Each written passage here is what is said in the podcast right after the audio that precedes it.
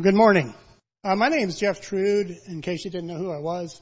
I'm one of the pastors here. Um, also, I am uh, the prayer team leader for Doug and Bethany Pearson, who are uh, missionaries to India, and uh, they just currently returned to India. So uh, it's good that they're back uh, to India in Mumbai with a lot of those beautiful saints that are there. And I think I came to be I, don't want to say the word exposed. I came to know Doug.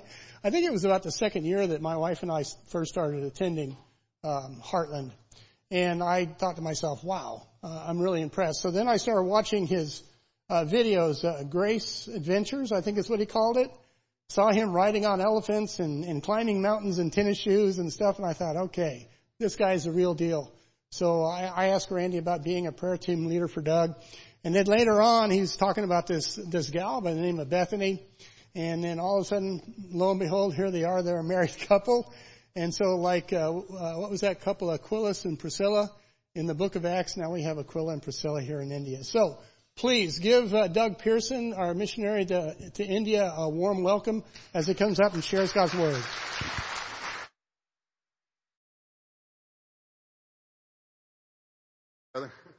Good morning. And Pastor Brian Hedges called me and he said, Hey, I'm going to the Dominican Republic. I need you to come to Harrisonville. And I'm so happy to be back with my, this is my home church. You know, when I get back from India, I like to hang out with you all. And, uh, you know, I was raised, me and Brian Hedges were raised together, you know, trained up. And then I was a part of this church from the very beginning. This church used to be a Bible study in someone's house. And I was here at that time back in the year 2000, 2001. And we're so blessed to see this church grow through the last 20 some years. But you know what? I, have been over in India for the last 17 years. We, 2006 or so, we went over to India. And I went to India single and I came back double, you know? And Bethany, I found her over there, right? So we're, we're just enjoying the plan of God and I have a lot of trials and, and our testings and our prayer requests that I want to share with you.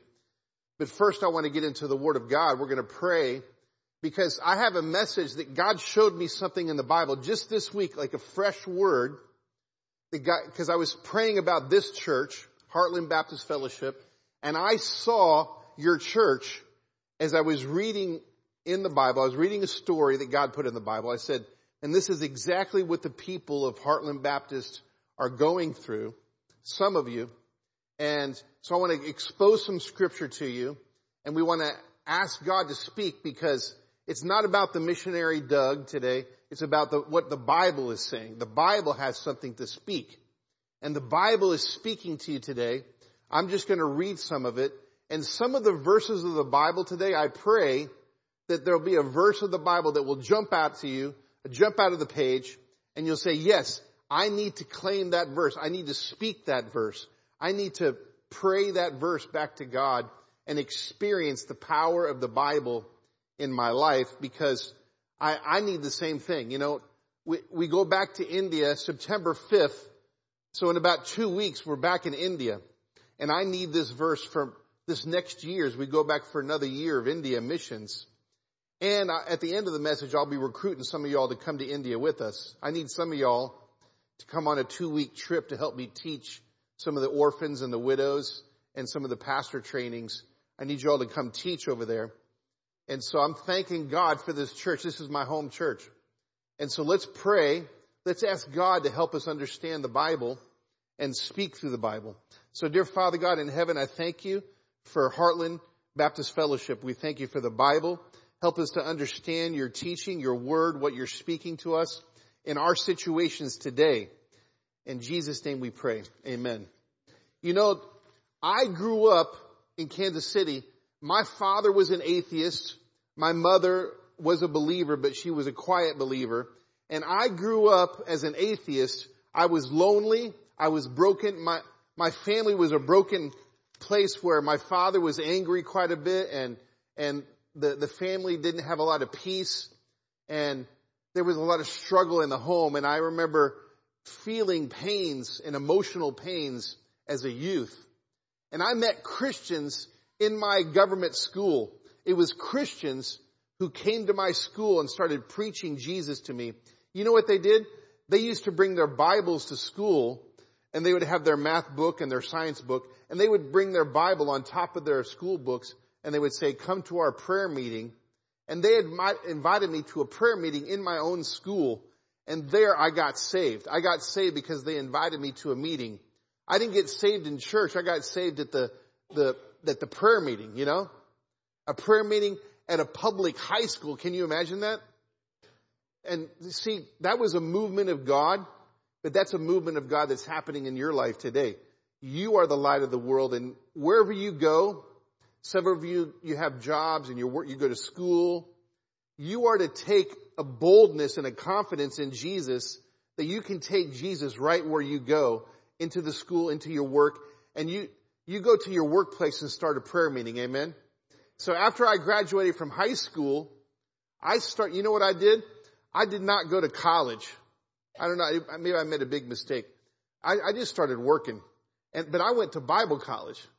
And I, that's how I met Brian Hedges. Me and Brian went to the same Bible college.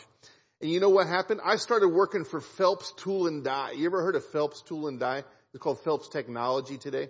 So I just learned how to work machines. But you know what I did? I found one other Christian who was working at my Phelps Tool and Die shop.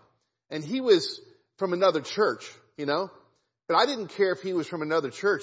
At least he was a believer in Jesus. So I said, I grabbed him. I said, I shook his hand. I said, brother, you and me, we got to start a prayer meeting in this shop because we are the only light in the darkness of the people who are rejecting Christ in this shop.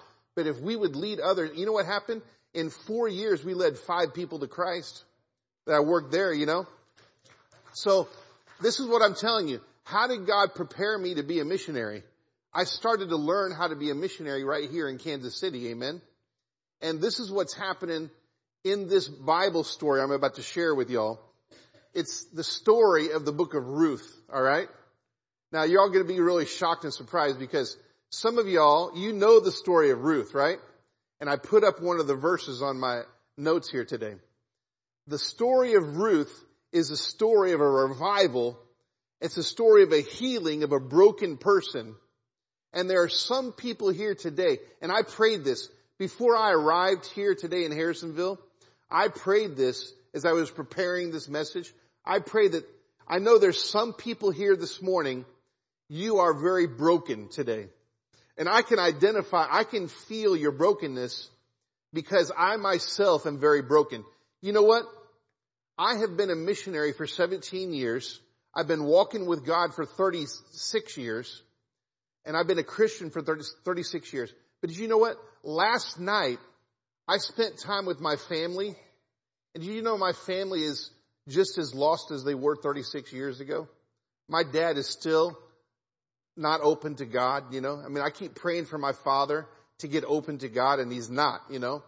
And my, some of my, my nephews, my cousins, my, all, all these people in my family, most of them, if some of them claim to believe, believe in God, but the way they live, they have no, they don't, they don't have any affection for God, any desire to serve God, any call of God. You know, and I spend time with them, you know, and I realized something last night. I felt so broken about my family, you know, my human family on the earth after serving God, but my family still doesn't serve God. Doesn't that break your heart sometimes when you think about the people in your life that you wish that they would start serving God? And sometimes when you spend time with them, if they're not serving God, then you also feel like not serving God, you know? If you spend too much time with people who are carnal and just thinking about things of the world all the time, it rubs off on you, doesn't it? And you know something? Ruth had to go through that. You know, there was a pain that Ruth had to get healed from, and there was something she had to get delivered from, because in the story of Ruth, now let me check with you this congregation. How many of you all know the story of Ruth? Raise your hand. I know the story of Ruth. Everyone knows, right? Now there's a few of you that don't know, but th- this is going to be the key verse. We're going to bring out why is this verse on the screen so powerful? Because you know what? You know what the problem is? A lot of people read the Bible and they think it's a boring book. They go, oh, I gotta read my Bible today. And, and they, oh, Ruth chapter two, and they read, it's just like a details history. Did you know every word in the Bible is breathed by God? There's something powerful behind it. But you gotta dig, you gotta dig deep to find out what is the meaning of this. Because if you just read this verse, Ruth says, she requested, let me now go to the field. I shall find grace. That sounds like a boring verse, doesn't it? But it's not a boring verse because if you understand the background of her story and you understand the meaning of those words, that verse should set you free. That's a psychological, emotional, spiritual healing verse to give you a purpose for your life because who is Ruth? Ruth is a Gentile sinner from a, a sinful tribe. What was the name of her tribe? The Moabites, right? And she meets the plan of God for her life and she gets rescued. Boaz is a picture of Jesus Christ and she gets rescued from her past. But how does God set up Ruth for success? The same way God is going to set you up for success today, even though you have pain, you think about your life today and you might have, you might feel bored with your life. You might feel painful about something that happened in your life, something in your family. But God's going to set you up for success the same way He set up Ruth. But you know something? It's going to cost something. You know what it cost Ruth? Ruth gets married and she finds a good husband, but her husband dies. And Ruth has a good mother-in-law, but guess what happens to the father-in-law? The father-in-law dies. And the other younger brother dies, right? So Ruth has to experience loss and death first before she experiences revival. Amen. I think some of you could tell me this morning that that is what happened in your life, right? You experienced loss and death and then God came to your life. But some of y'all today, you're too young to talk about that because some of y'all today, you're, still young and you haven't experienced some of that loss. But everyone in their life has to experience loss to realize that if you embrace heaven and Jesus, the heart of Jesus, you don't lose anything. Because when you have Jesus Christ, you've given everything all over to heaven already. And when someone passes over to heaven, hey, it's nothing because you're ready to go to heaven yourself. Like we're all going to be in heaven one day together forever. And life is not about having everything now. You know, most Christians want to have everything now, don't they? They want to have their big house. They want to have their nice family. They want to have all their safety and they want to have all their insurances covered so that nothing happens to them, right? And you know what some people do? When God is calling, right? We come to the church and God says, serve Jesus, serve the kingdom of God, right? We hear words from the Bible. God says, serve the gospel, make Bibles, go and distribute Bibles in all of the world. And we hear callings like that and, and we say, oh, I don't know, I can go to church on Sunday, but you know what people do? They tiptoe through life. You know, people who tiptoe, like, they want to be safe, right? You ever met that person who the, the number one concern of their life is safety, safety. I hope everything goes exactly smoothly and no problems happen. And they say, Oh, I hope that doesn't happen. Oh, oh, oh, I hope that doesn't happen. I need, I need to make sure that I'm safe from that. And they don't want to risk anything. You ever met people like that? They don't like to risk their life for Jesus Christ. So you know what they do? Some people are tiptoeing through life so that they'll make it safely to the grave. Right? That, that's the end of your life, right? What is the end of your life? The grave. So people do this. They go, oh, I hope that doesn't happen. Oh, I hope that doesn't happen. Oh, oh great. It's the end of my life. I lived my life and now I made it safely. Let me just lie down in the, in the grave. And it's over. Don't tiptoe safely through your life to just make it to the grave, right? Why don't you just risk your life and, and start preaching the gospel and let people reject you, let people make fun of you, uh, lose your job because you're preaching Jesus Christ, right? uh, have pain of relationship problems because you're always preaching Jesus Christ.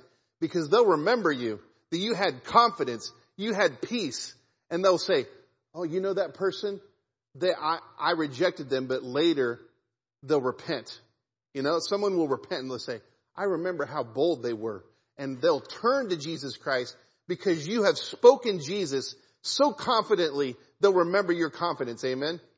So if they see you're always worried about safety and you're not willing to risk anything, then they'll say, well, the Jesus Christ you serve is, is not really worth risking anything, right? So Ruth had to risk.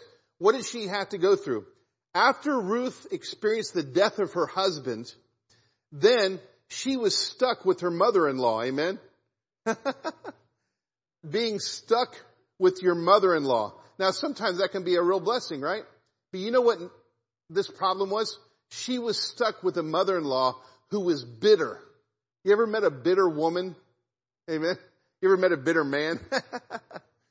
because what did Naomi say? You all know the story, right? Naomi's the mother-in-law.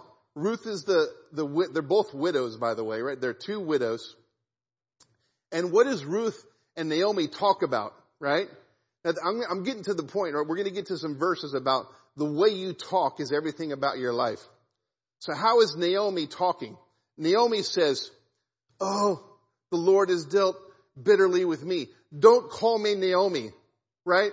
Call me Mara, right? She says, I want to change my name because the name my, uh, Naomi, what does Naomi mean? Uh, pleasantness, ple- pleasure, like happy, happy. So Naomi had a pleasantness to her. But she said, now I lost my husband, so don't call me pleasantness anymore. I'm not Naomi. Call me Mara. Uh, ch- change my name to bitterness. Right? You ever met somebody who wants to change their name to bitterness? I'm just going to stay in my bitterness. I'm just going to enjoy my bitterness for a while. You know, when you become a Christian, you can no longer enjoy your bitterness. There's some people who can enjoy their bitterness. They're called lost people, right? If, if you enjoy your bitterness, you show you're not even saved.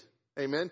Because if you're saved, if you've given your heart to Jesus Christ and you get bitter, the Holy Spirit's gonna chastise you. The Holy Spirit's gonna grieve you so much to repent.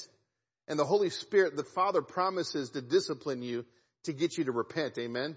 Because if God is not disciplining you, then you're not a child of God. Amen? So say, God, thank you for disciplining me. Amen? Thank you that you did something to wake me up, to shake me up, to get me out of my bitterness. And so something had to happen to Naomi, right? So that's where you come to the story of Ruth. So Ruth says to her bitter mother-in-law, she says, where you lodge, I will lodge. Where you go, I will go. Your people will be what? My people. Huh? And so Ruth says, I'm going to be with you and I want to follow God. He, she, Ruth says, your God will be my God. Amen. Right? That's how you finish it.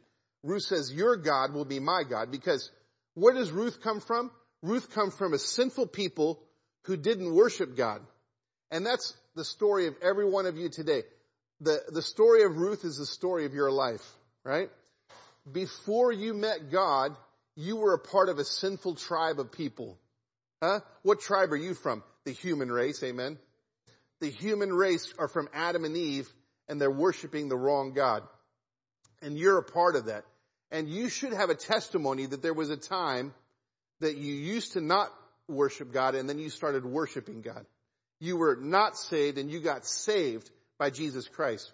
It happened to me when I was 16 years old when I was in high school, right? And Jesus changed my life. I went back to my atheist father. I tried to tell my atheist father, I got saved. Jesus is real. Jesus changed me. Jesus really died on the cross. It's, it's not a fable. It's real. My dad said, don't talk to me about that. My dad said, in this house, you don't mention that name, Jesus Christ. Can you imagine the pain I had when my father rejected my, my peace and my excitement that I had? And you know what? To this day, 36 years later, my dad still doesn't want to talk about it. Eh, can you imagine the brokenness that I feel even after being a missionary? And I'm sure you can experience brokenness that you have family members that don't want to talk about God. Doesn't it just grieve you so much? They don't want to serve God and you want your family to serve God. And sometimes if you spend too much time with your family, you stop serving God. And it's, you know what? Some of y'all have a family problem today, just like I do. You know what God had to do to me and God had to do to Ruth? God had to separate them from their family for a period of time, right? And Ruth had to leave her people. And she had to say, the people of God are now my people. And the Moabites, my, my family's the Moabites, they are not my people anymore. You know who my people are? The people of God. I'm going to follow Naomi, even though she's bitter, but she, she's bitter, but she, she believes in the right God. So I'm going to be with Naomi and I'm going to follow God. I don't know what's going to happen. I don't know my future, but I'm going to follow God and the people of God are now my people. Did you know that that's the purpose for this church, Heartland Baptist Fellowship? This is your people. Do you, do you feel that when you walk into the doors today? Did you feel that? Hey, this is my people. This is my people. Huh? Do you, do you, do you feel that? Now some of you don't feel that yet, and we want you to, you know? Next, when you come next week and Pastor Brian Hedges is in the pulpit, I promise you, when you hear Brian Hedges preach, you're gonna say, Amen, that's my people. you know? Because Brian Hedges is one of the best pastors in all of the state of Missouri. Amen? In all of America. You all are blessed to have Brian Hedges, you know? I, I get to hear his preaching online, you know, I, I still don't miss it. But you know what? This is your people and you ought to, you ought to sacrifice so much to be in this church that you would rather be in this church than with your physical family. Amen.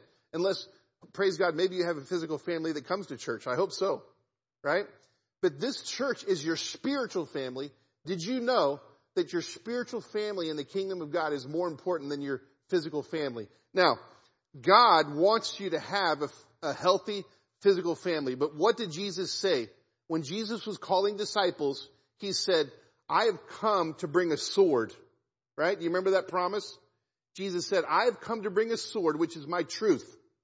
And it broke Jesus' heart to say this to some of his disciples. Jesus does not take any pleasure in the family problems that we have. But what did Jesus say about our family?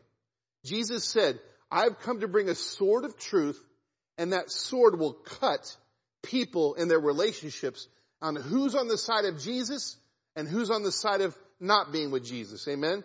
Who's serving Jesus and who's apathetic about Jesus. Who says they're serving Jesus, but they're not really serving Jesus, right?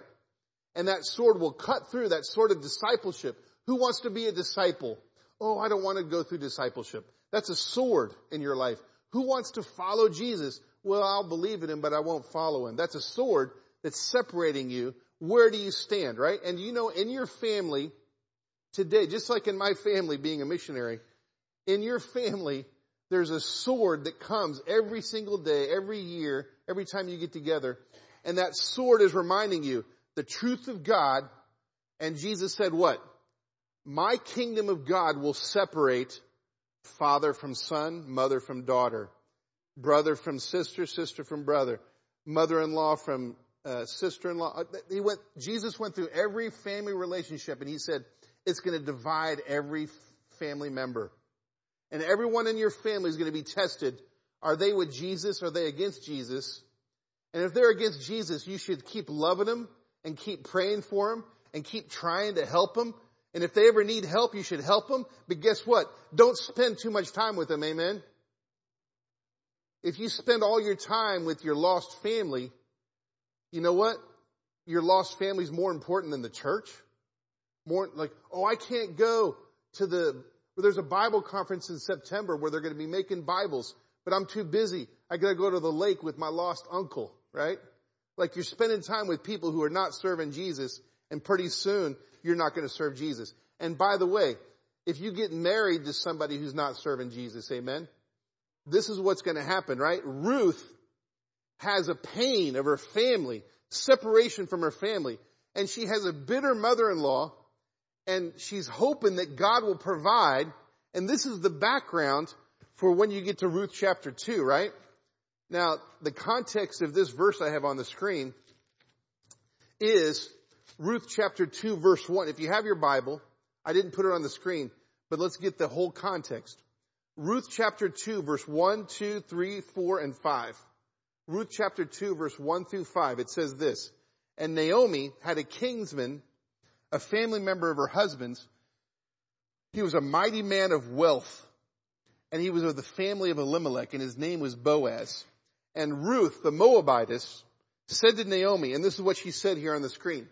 That's in my notes. I put on the notes there. It says, let me now go to the field and glean ears of corn after him whose sight I shall find grace. And she said unto her, go my daughter. So what's the point? She says, I want to go to work. Amen.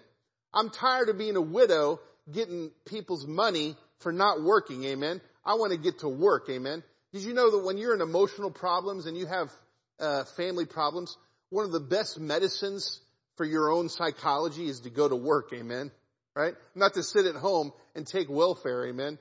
That's not good for your psychology. But to, she, Ruth says, hey, listen, will you please let me go to the field and I'll go to work? Amen. And she said, when I go to that field, I shall find grace. Isn't that beautiful? She's expecting grace. She's a positive woman. She's like my wife. Every time I talk to my wife, she's positive. You know? My wife is like a songbird in the house. She's, my wife sings all day long, even though there's all kinds of bad things that happen to my, she'll get sick. People will reject her gospel and she'll still sing. You can never make my wife sad. Amen. So my wife is just like Ruth. How that she has a positive attitude and she says, when I go to work there, I'm gonna find grace. Isn't that good that Ruth said that? Wherever I'm going to work, I'm gonna find grace there. Is that how you talk about your life? I want you to inspect your life today. When you talk about your workplace, when you talk about your future, when you talk about the details of your house and your finances, do you talk about grace? You say, you know what? I'm going to open up my checkbook because I'm going to find grace. I'm going to open up my workplace and I'm going to go to work and I expect in my work I'm going to find what? Grace. Amen. That's a positive outlook. You ought to speak like that. Amen. You ought to stop complaining. Amen. Right? Because most of y'all might speak negative. You ever met people that speak negative all the time? Don't they just get on you? Like, oh brother, pray for me. I got this problem. I got that problem. And oh, when I'm, my workplace is hell, you know. And they just start complaining about this. Oh, I got this health problem, that health problem, right? And we get so focused on our problems, that's all we talk about. And we get together and we gossip, right? We gossip. Oh, did you hear about this person? They got this problem. This, sometimes our prayer meeting is a big gossip session, complaining problems, and God's sitting there listening to our prayer. Like, I'm not, I'm not listening to, God will listen to your prayers, but God says, I'm going to turn that prayer into something else, you know? God's gonna, God's going to surprise you with the way that He answers your bitter prayers. Amen. So Ruth is saying, I'm going to go work and I'm going to find grace. Now in verse three, she went to the field and she came and gleaned in the field after the reapers and it, her hap, it just happened that she lighted upon the part of the field belonging to Boaz, who was of the kindred of Elimelech. And Boaz came from what city? Bethlehem, and said unto the reapers, the Lord be with you. And they answered, the Lord bless thee. And then Boaz said to his servant that was set over the reapers, whose damsel is this? That's what I said when I first met Bethany, right? When I first met my wife, I was a single missionary, right? I was serving Jesus over there in India and God called Bethany to go to India, right? And I was praying for a wife. By the way, Brian Hedges and where's Randy Foster? Randy came to visit me. You remember when I was a single missionary? Did you, you probably prayed for me to find a wife, Randy? all the time. and you told Julie, and Julie was probably praying. Because you got home from the mission trip, you said, yeah, we had a good time with Doug, but he could sure use a wife, you know. And so maybe it was because of Randy and Julie's prayers that Bethany showed up, right? Because she came to India and we took a missions trip to Kathmandu, Nepal, and we were helping to Pastor Rajan with that, that new orphan home they have there and all the different churches they have. So you know what happened? She had this big old luggage. She packed her luggage more than 50 pounds. And we were on a hill. I said, Hey, can I carry your bags? You know? So guys, remember that. Carry the girl's bag. All right. Say, can you, she remembered I carried her bag. Right? So God put us together because she's from Maine. She's from the state of Maine up there north of Boston. So how was I going to meet her except for to go to India? Amen. And so God will you're serving God and God will put your spouse in the same place that you're serving God. But you know, most people make a mistake. They say, I will serve God if he gives me a husband first, right? If he gives me a wife first, amen? You ought to just live single, amen? Just be single. Huh? If you're just looking for a husband and a wife, you'd be better off single, amen? because if you're just, if the purpose of your life is just to be married, that's not a purpose. The purpose is the kingdom of God. So if your purpose is the kingdom of God, guess what? You're going to marry the right husband and the right wife who is also serving God. But if you marry the wrong husband, you're going to be taken out of the church. Amen? Like you think you're going to bring them in the church, but they're going to take you out of the church. You marry the wrong wife, it's going to, it's going to take you away from the plan of God. But there is a redemption. If you get married and you feel like that marriage is not working, you stick with that marriage and God will give you a redemption because God always gives second chances. Amen. God always gives grace. If you make a mistake, God will forgive you and God will pick you up and say, I'm still going to use you. Amen. There is no condemnation in Jesus Christ. Amen. Because if you made a mistake, you, you stick with that marriage and God will bless you in that marriage and you will be a testimony of faithfulness even if you have a bad marriage. Amen. Don't get out of the marriage. You stay in that marriage and you show the gospel through your love in that marriage and people will see the gospel in your life of how you love even though you made a mistake, God forgave you. And people will say, oh, you made a mistake. But God, see, people won't forgive you, but God will. Won't, won't God forgive you? Amen. There's some things that you can tell God that you can't tell people. Did you know that you can try to confess your problems to other people and they will like, oh, uh, I can't believe, why'd you do that? That mistake, right? Did you know when you talk to your, when you talk to God, right? And you give your mistakes to God, God will never despise you. Amen. Huh? Sometimes we hear so many despising words from our friends and our family. They, they give us words of despite. Go, you know. And when we approach God, sometimes we feel that God has that same spirit of despising you. But that is not God. Amen. Anytime you feel a spirit of despising, that's not coming from God. Right? That's coming from the people that you know. Right? People who don't know God. Every time you tell your mistakes to God, God will say, come on. I, I understand your pain. Come on. Come. Serve me. I'm going to give you a second chance. I'm going to, I'm going to surprise you with what I'm going to do. Huh? Even though you made a mistake, I knew you were going to make a mistake and I'm still going to use you. Amen. Even though you made a mistake, I'm still going to use you. All right. So don't feel condemned if you made a mistake. Oh, I got married and I made a mistake. No, God worked out your life in redemption. Amen. The redemption is after the mistake, God will raise it up as a beautiful thing through his grace. So what did Ruth experience, right? Ruth is in the field and she meets Boaz, who's a picture of Jesus Christ from Bethlehem. And Ruth is a picture of the church. Boaz is a picture of Christ.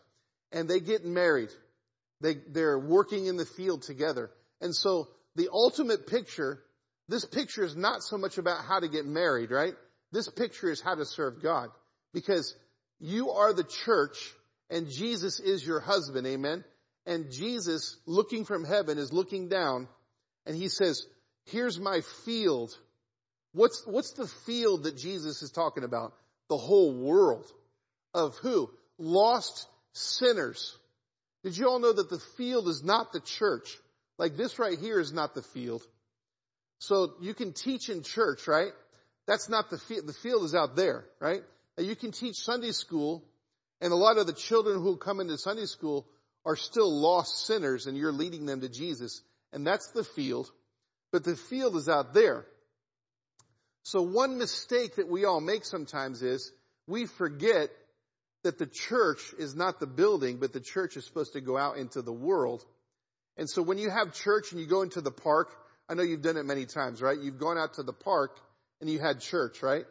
And then you're bringing the church out into the world, into the field. We ought to do that more often. We ought to have times in our life where we go to the jails, we go to the homeless centers, we go to the women pregnancy centers, we go to wherever it is in the world we can meet people and we bring Jesus. You know what we should do? We should go to places and sing. Y'all are such good singers in this church. If y'all just sing, not in the church, but sing out there. You know, you know how when people do Christmas carols at Christmas, right? They knock on the door and then it's such a pleasant thing to have someone come, sing Christmas carols to your door. Why do we only do that at Christmas? We should do that all throughout the year. There's praise songs that we could sing in certain public places in this, in, in Missouri, right? We could go all over Missouri and just go on a singing tour and say, we're the Heartland Baptist singers. People say, oh, you guys are a little bit out of tune. But, but then they'll see your joy, right? And that singing. Here, here's the secret. If you guys want to go out singing, just let Ron lead you, okay? Like Ron, Ron can lead the sing as, as he's standing there and leading the singing and then you can share the gospel through your singing in a public place, right? Right in front of the, go to Walmart and sing. Amen, Ron? So Ron's got that voice for anywhere. He's got a, he can sing out loud in the middle of Walmart parking lot. So this is what it's about. Ruth is going to the field. And what does she say? Let me go to the field. Let me go to the field. That should be your prayer today. Jesus, you are my Boaz. Let me go to the field. What is my field? Did you know, I'm going to shock you right now. Some of you all, your field is to go help the Hendricksons in Mexico. What's the name of that place in Mexico? Oaxaca? Is that it? Now, how many of you, you've taken trips there, you've made Bibles for, Spanish Bibles for the Mexicans. How many of you have thought about this? Selling your house and moving to Mexico, amen? Huh? How about retiring in Mexico? Amen. How about some of the college students? You know what? Some of our young people, you know what they're thinking right now? The, the people who come to the youth group here, they're going to graduate high school and they're thinking, what college am I going to go to? And I'm going to get a, this degree. And then when I get this degree, I'm going to get a nice job and I'm going to get a nice house. And when I'm in college, I'm going to get a husband or a wife and then I'm going to have kids. You know what the young people of church should think about? They should think, you know what? I go to Heartland Baptist. They support missionaries in India. They support missionaries in Mexico. Right now, the pastor is in Dominican Republic. Maybe God wants me to go there, right? Maybe God wants some of our young people in high school and college to move to the Dominican Republic, to move to India with me and Bethany, to move to uh, Mexico, and how would they do that? You know, the only thing that young people need today is a one year ESL degree. Amen. You ever heard of ESL? English is a second language. You can, it's called TESOL, teaching English to speakers of other languages. Did you know that if you get certified and approved to teach English, you could go to the Dominican Republic, you can go to Mexico, you can go to India, you can go to Vietnam. You know, there are seven people who were just sent to Vietnam from Midtown Baptist Temple last week. We, we were at Midtown Baptist last Sunday and they prayed and they sent them off and they were all weeping tears because they're going to miss their friends are going to Vietnam, right? You know what they're doing? They're getting paid $25 an hour to teach English. Where? In Vietnam. Huh? You can get a better job in Vietnam than America only by one year of college. Amen and not have all of your what? What happens in college? Uh, college loans. Amen. Right? Why don't you eliminate your college loan, get a one year teaching English certificate, sell everything you have and go over to Vietnam or go to Mexico or go to the Dominican Republic. What happened this week, right? Brian Hedges is in Dominican Republic right now. And we're going to hear a report from Steve Fleshman that they just started a new church this week. Amen. Right? Now, who's going to pastor that new church? The missionary, the, the Carters, right? But I'm sure the Carters could probably use your help, amen? Because he's starting new churches. You could show up and be the new pastor of the new church. I mean, he's already got a church, amen?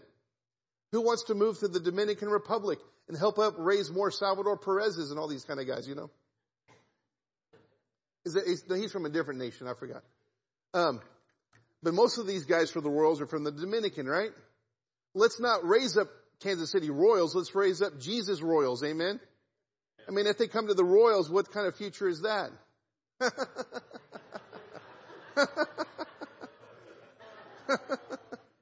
huh?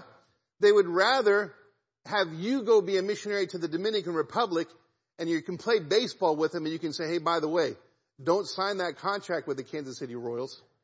Huh?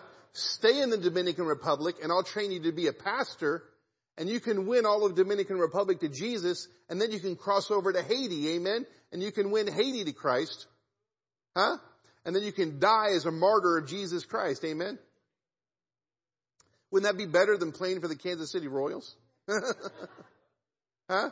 According to the kingdom of God, right?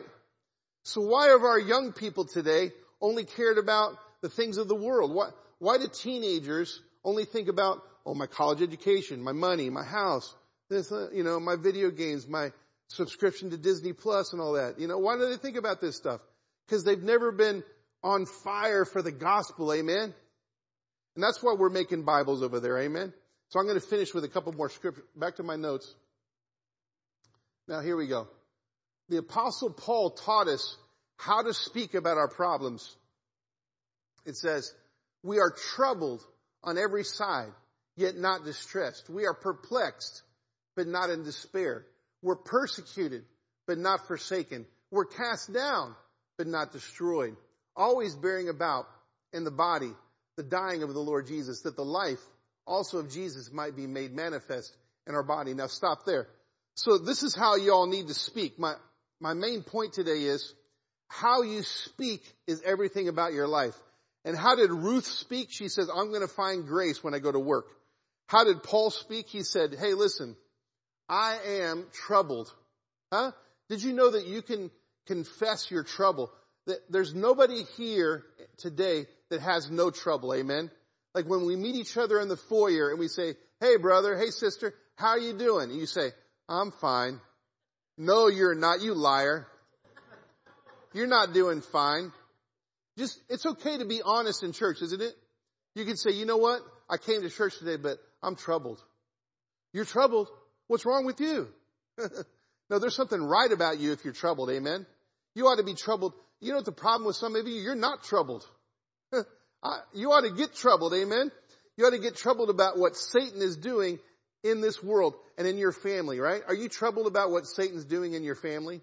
No, I've just learned to tolerate that. Right?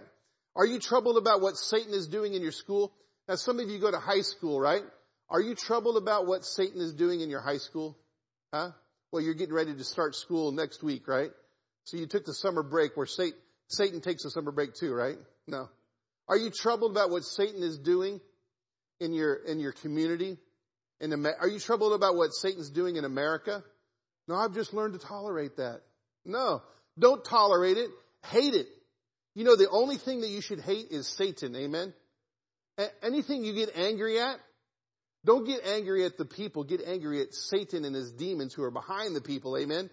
And you got to get so angry and so hateful towards that devil that it stirs you to action. Amen.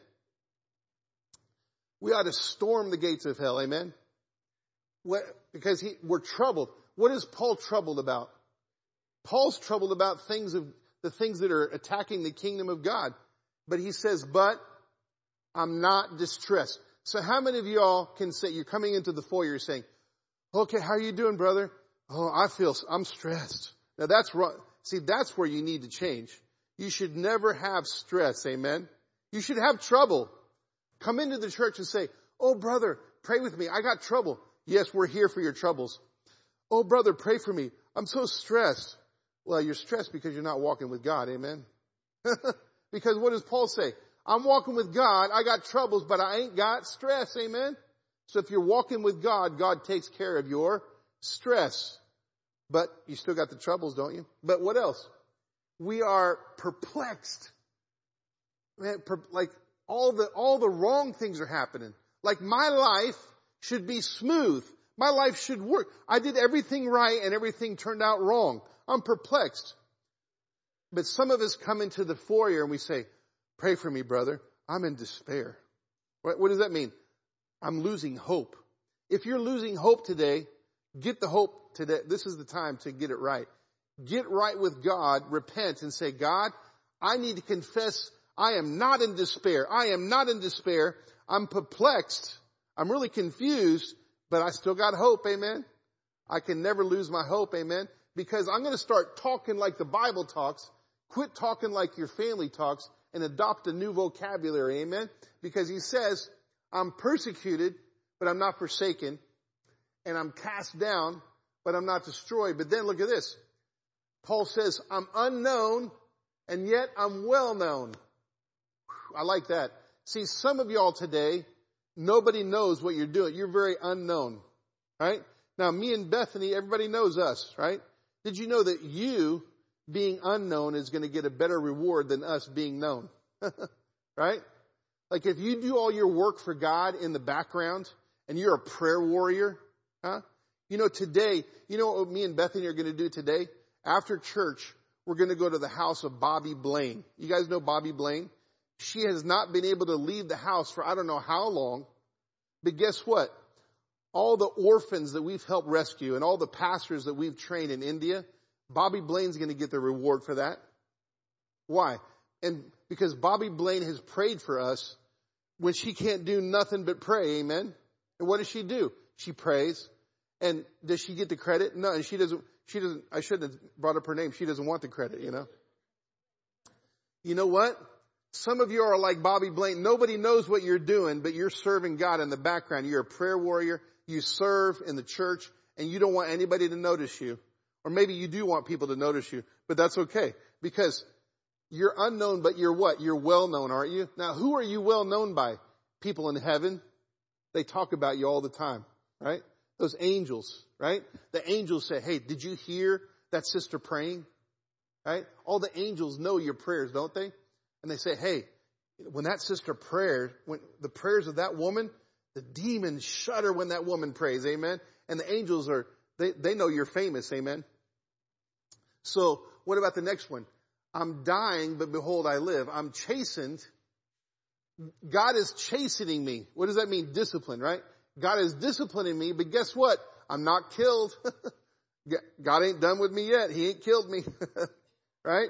You know when God's done with you, you'll be in the grave, right? So if you're not in the grave today, God ain't done with you.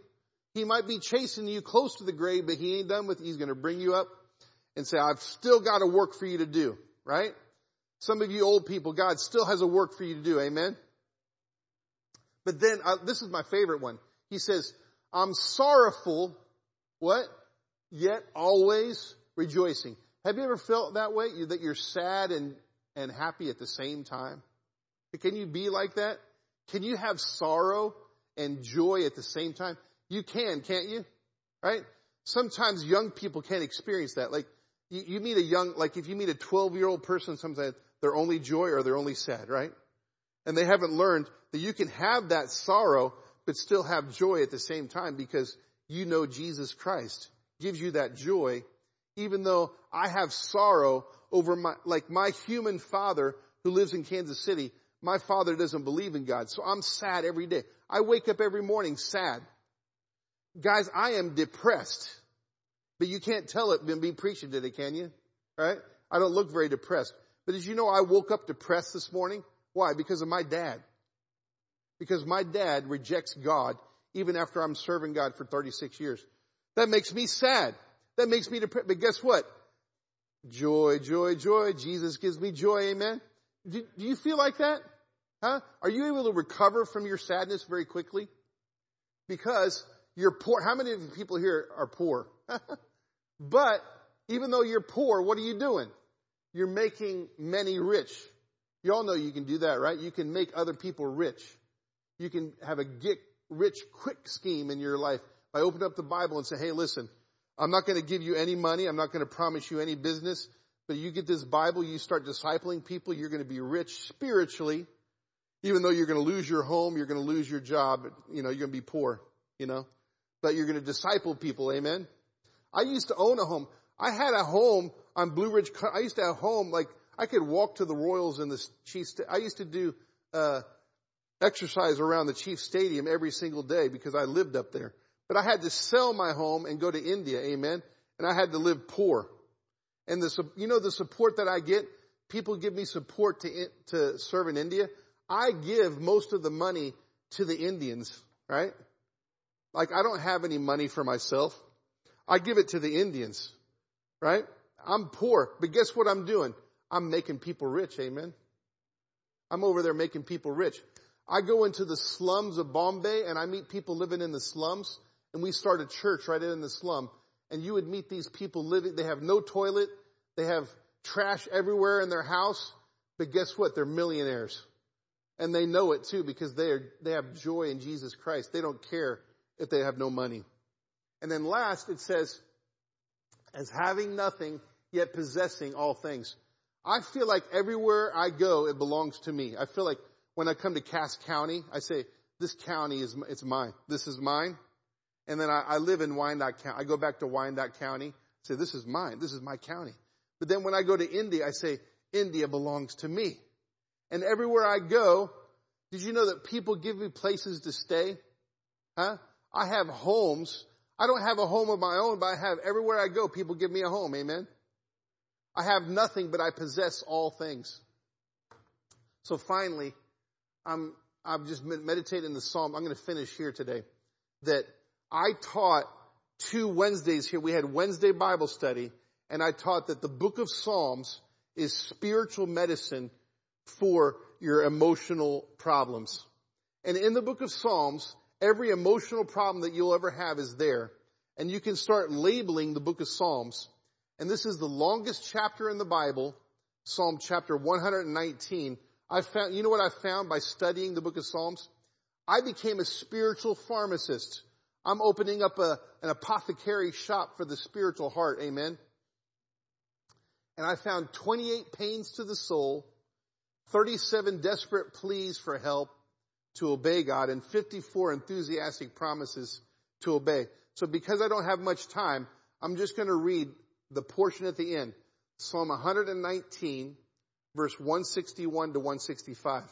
And we're going to look at the medicine that we need as the church, the medicine that we need as a spiritual pharmacist. Because when you dig into the Psalms, you get healing. And here's the healing that you experience in Psalm 119. And we're going to close. We're going to read this and we're going to pray today now. We're going to surrender. We're going to have a prayer together as a church and we're going to surrender to God. Psalm 119 verse 161. It says, princes have persecuted me without a cause, but my heart stands in awe of thy word. So there you have uh, one of the pains of the soul, persecution, right? But you have the the uh, the enthusiastic promise to obey. The stand in awe is one of the enthusiastic promises to obey. Now, put it back on the um, on the uh, notes again. When I put the uh, oh, I'm sorry, yeah, right there. The see, we have 37 desperate pleas for help and 54 enthusiastic promises so let's, let's find the promise, the enthusiasm, and the desperation plea. It says in verse 162, I rejoice at thy word as one that finds great spoil. So there's an enthusiasm. When I look at the Bible, I'm so rejoicing at the Bible, I'm finding treasure there. Huh? I'm so excited about the treasure that I'm finding in this book that I'm rejoicing every time I open this book that's an enthusiastic, one of the 54 enthusiasms of Psalm 119. So what I'm challenging you to do, this is your homework today. I want you to read the book of Psalms and ask two questions. What's the emotional problem? What's the pain of the soul that the psalmist is going through? But what is the medicine? What is the enthusiasm? What is the desperation of the medicine that God has weaved and planted medicine in every psalm chapter and you pull it out and you become, you start labeling it, just like a pharmacist is labeling medicine bottles, right? You get this medicine bottle of Psalms and you get all these medicines together and you get enthusiastic because the problem with some of y'all today is you're reading the Bible, but you're not enthusiastic enough. Amen. How many of y'all are enthusiastic about the Bible? well, that Bible, you know, it's kind of a boring book. You know, Brian Hedges is exciting, but then on Monday it's not exciting. On Monday morning, Brian Hedges is exciting, but I'm not very excited on Monday morning when I read the Bible because you never experienced what the Bible is. Amen. You never heard God speak to you from the Bible, like jumping out of the page and God says, Hey, I'm giving you treasure. You should rejoice at this. And the next verse, it's a uh, verse 60, 163. 163 says, I hate and abhor lying. So there's one of the pains of the soul. Lying. Lies all around you. But thy law do I love. There's an enthusiasm. Now here comes verse 164. Seven times a day do I praise thee because of thy righteous judgments. So now this is a practice y'all can do, right? You have to get up in the morning. You have to have breakfast. You have to go to work. Okay. Read, have the memorization of the word, like meditate in the word, read the word and say, God, thank you. I'm rejoicing in your word. I hate going to work, but I love your word. Amen. And when I get to work, say, Lord, thank you so much for this work. And I think of one more scripture. There could be seven times a day that you thank God for the Bible. Amen. Because you're so enthusiastic. You're so enthusiastic about it. The next verse in verse 165, it says, great peace have they which love thy law and nothing shall offend them, right? Because people come into the church, they say, oh brother, pray for me. I'm offended. I got offended at this. I got offended. God says, if you got peace from God, you'll never be offended anymore. Amen. Because you'll be so charged up, nothing can stop you. There's no offense that can stop you. Verse 166, Lord, I have hoped for thy salvation and I've done your commandments. My soul has kept your testimonies and I love them exceedingly. I have kept your precepts and your testimonies from all my ways are before, before thee. So we're going to stop that prayer. God says his testimonies, his words are exposing your ways. Your, the way you live your life is exposed before God. And God says, I'm going to pour my precepts into your life and your ways are no longer going to be your ways. It's going to be God's ways. So I want you to pray with me today as I, am looking at uh, a map of India. I'm going to go back to India in two weeks. And as I go back to India, I'm going to keep praying for you. And I'm going to be watching online. I'm going to be watching Pastor Brian Hedges preach online. And I'm going to be praying for you as Pastor Brian is preaching. Keep responding to what you're learning in the Bible. Keep being involved in discipleship and get enthusiastic. I think Pastor Brian would probably appreciate if y'all would be a little bit more enthusiastic. Amen. Come on. I think Pastor Brian would be a little bit discouraged if he had a congregation of people who said, Amen, Pastor Brian, right? Okay, Pastor Brian. Another Bible conference in September. We've done it many times. Hey, how many people are enthusiastic about Bible conference? Amen. How many people are enthusiastic about selling their house and moving to Mexico? Amen. No. now, how many people are enthusiastic about the young, you know what we have in this church that's like an incredible treasure? We got a bunch of young people in this church. How many of you are enthusiastic about helping the young people in this church? Amen. You are, I know you are. I know you are. Every one of you all are so involved in helping the young people. And I believe God's going to honor your prayer the young people in this church are going to be a new generation that's going to shock America because most young people in America are what? Not serving God. But guess what?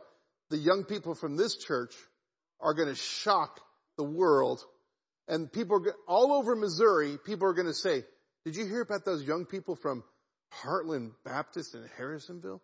Man, they're, they got young people in that church. They're up and serving God everywhere, right? How did they do that? Well, they had a lot of, of the adults in that church invested their time and love and prayers into those kids, and those kids turned out to serve Jesus Christ. Amen. Is that your prayer today? Let's bow our heads in prayer. Dear Father God, I pray for anyone who's hurting today. There's some people here